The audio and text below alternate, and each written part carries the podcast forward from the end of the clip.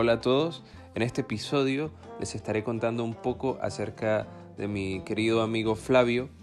este chico le estoy recortando el cabello hace más de dos años, desde que comencé a trabajar en la primera barbería en la que tuve el privilegio aquí en la linda comunidad de Miraflores, en Lima, Perú.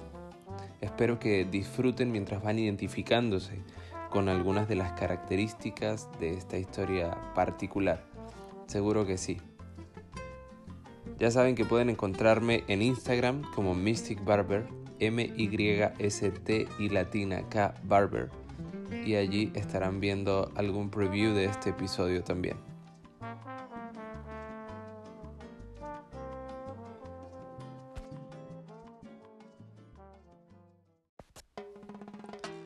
Flavio es blanco, afortunadamente para él, en una sociedad la que es bastante importante serlo.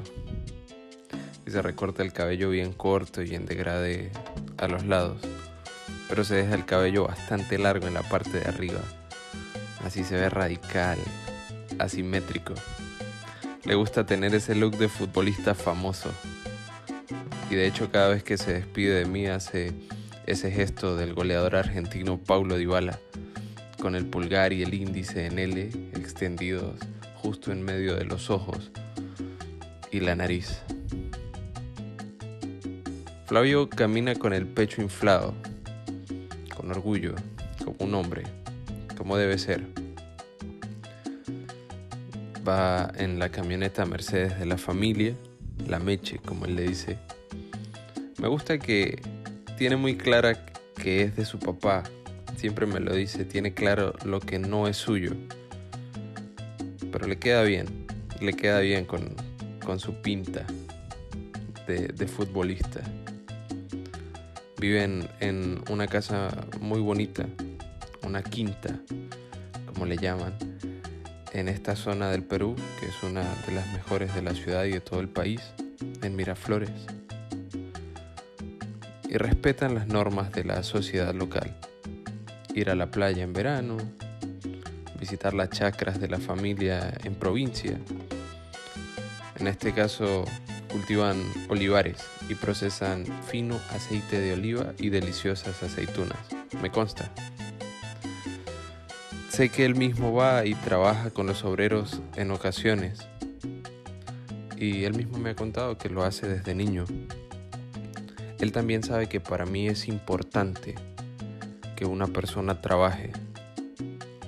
Él sabe que en mi caso personal trabajo desde que era muy niño.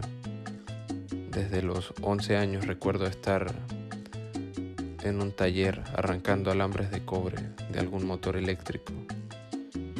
Me cortaban las manos en ocasiones porque los barnizan y ese barniz cuando se seca produce un residuo y cuando se quiebra para poder sacar el alambre, corta un poco. Exprimiendo naranjas frente al banco mercantil en una avenida de mi pueblo para vender.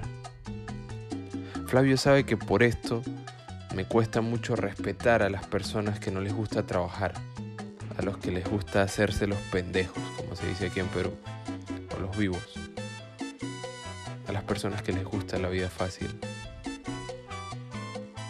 siempre he sentido desprecio por este tipo de personas. Flavio sabe dirigir empleados, hacer negocios, cerrar tratos y va a la universidad.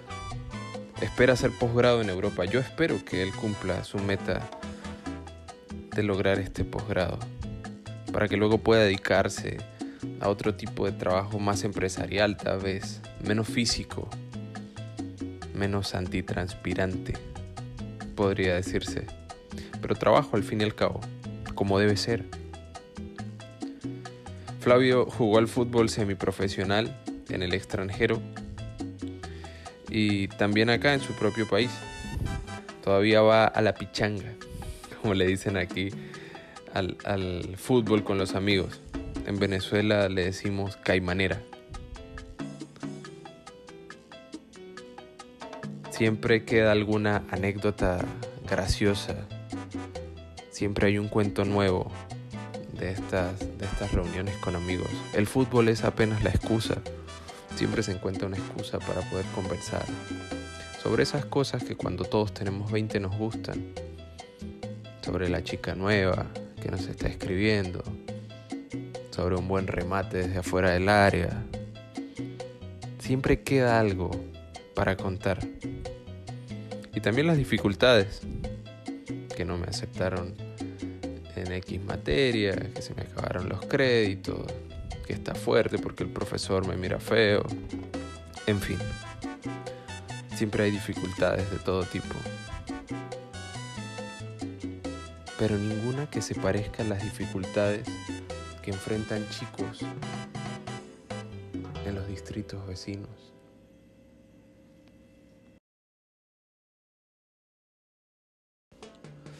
Y es que al venir de un pueblo pequeño, yo jamás había visto la diferencia de clases tan marcada. Y no busco con esto culpar a nadie, ni tampoco me siento culpable yo. Entiendo que somos el subproducto de unas normas sociales que ya están establecidas, no solamente acá, probablemente en todo el mundo. Pero me parece increíble que mientras algunos jóvenes, Flavio y sus amigos, saldrán a Europa. Otros chicos de su misma edad, en la misma ciudad, a 30 minutos de distancia en coche, en cualquier dirección, van a salir apenas en los obituarios de los diarios amarillistas que ni siquiera circulan por las calles de estos distritos en los que afortunadamente vivimos. Esa es otra realidad. Sus posibilidades son limitadas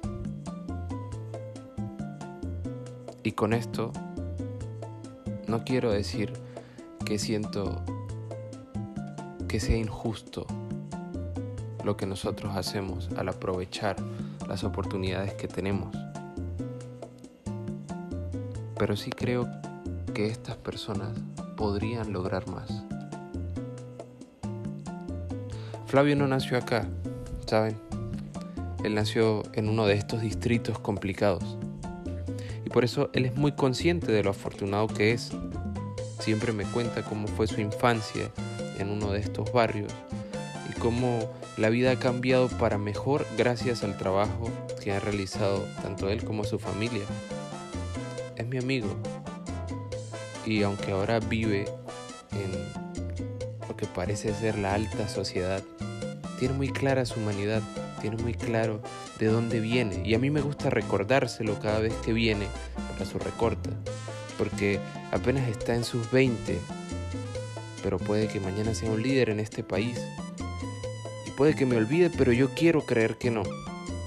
Y espero que si su conciencia sigue creciendo, como seguramente también su economía, será un hombre con la capacidad de hacer la diferencia, al igual que todos nosotros desde cualquiera de nuestras plataformas porque no escogemos dónde nacemos, pero con trabajo y educación todos podemos enriquecernos y hacer que nuestra vida sea muy valiosa, no solo para nosotros, sino también para las personas que nos rodean, sin jamás olvidar quiénes somos ni de dónde venimos, pues el más grande entre todos nosotros es el que logra despojarse del ego, del orgullo, de las apariencias y está dispuesto a servir a los demás.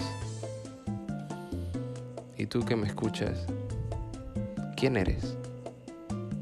¿Y de dónde vienes? ¿Lo recuerdas?